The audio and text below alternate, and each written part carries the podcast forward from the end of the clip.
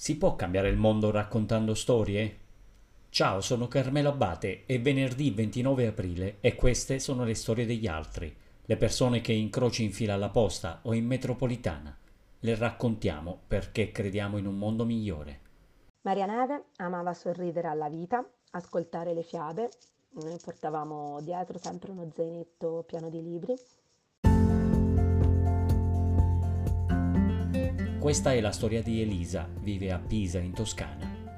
È sposata con Domenico, ha un figlio e una femminuccia in arrivo. È il 2010, Elisa entra nel settimo mese di gravidanza, ma qualcosa non va, la sua piccola non scalcia come al solito. Elisa corre in ospedale, i medici si allarmano, serve un cesareo di urgenza. Maria Neve nasce in silenzio, finisce subito in terapia intensiva. Stringe i pugnetti, lotta, dopo due mesi apre gli occhi. Il suo sorriso è il più bello del mondo.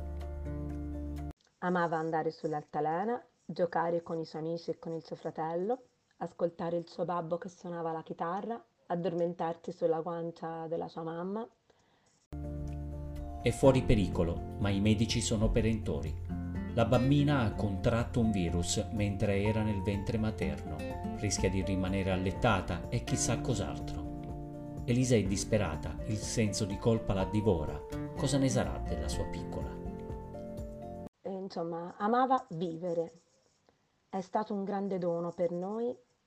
La risposta arriva dalla vita Maria Neve fatica a mangiare, eppure ha sempre una fame da lupi. Quando vede il fratello si illumina, muove le manine, scalcia, non ne vuole sapere di starsene a letto.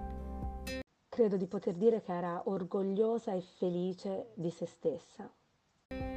Un bel giorno si mette dritta, cade, si rialza, non molla finché non sta in piedi. Cresce, adora i cartoni e le fiabe, cammina un po' storta, ma va come un treno.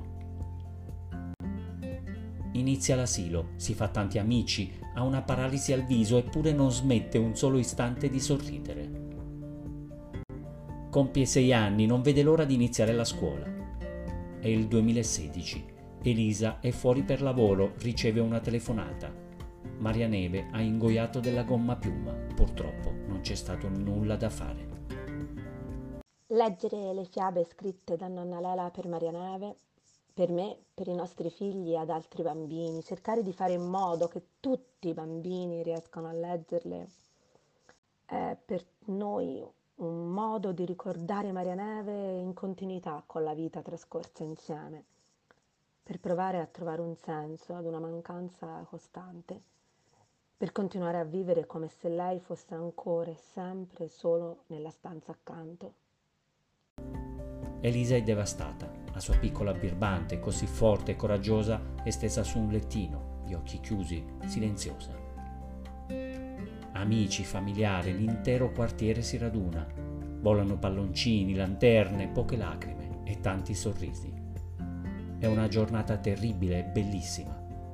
Elisa avrebbe tante domande da rivolgere al cielo, il dolore è così forte da togliere il respiro, ma la sua bimba ha mostrato che si può essere felici sempre, in ogni situazione, perché la vita è tanto bella.